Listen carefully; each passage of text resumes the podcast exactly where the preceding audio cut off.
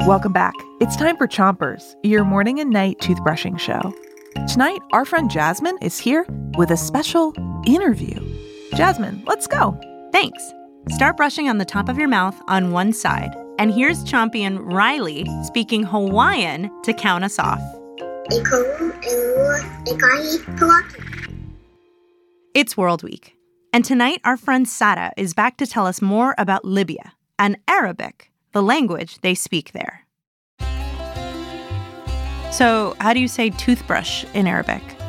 In Arabic, toothbrush is farsh asnoon. Farsh asnoon. Yeah, farsh means brush, and snoon is teeth, and so it's the brush of your teeth.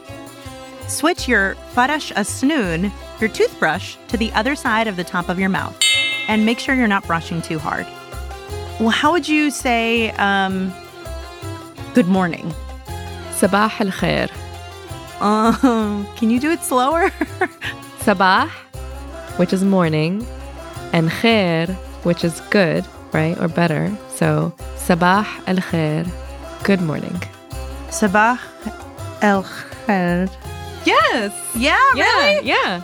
That was really good. Switch to the bottom of your mouth and make little circles with your brush around each tooth.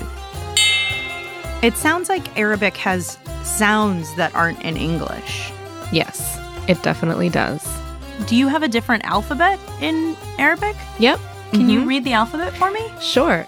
Alif, ba, ta, tha, jim, ha, kha, dal, dal, ra, zain, sin, shin, sad, dad, ta, tha, ain, ghain, fa, qaf, kaf, lam, mim, noon, ha, wow, yeah. I'm gonna need some more lessons.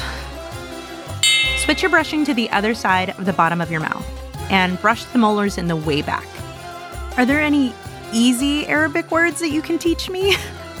In Libya, we have a word, bahi, Bahi? which means okay. Oh, okay. But this is something that they just say in Libya. It's very Libyan, yeah. And they use it all the time. Bahi for everything. Okay, okay. Behi Behi. I can do that. That's it for Chompers tonight, but come back tomorrow for more World Week. Until then, Sarah, count us off. ثلاثة اثنين واحد اطفل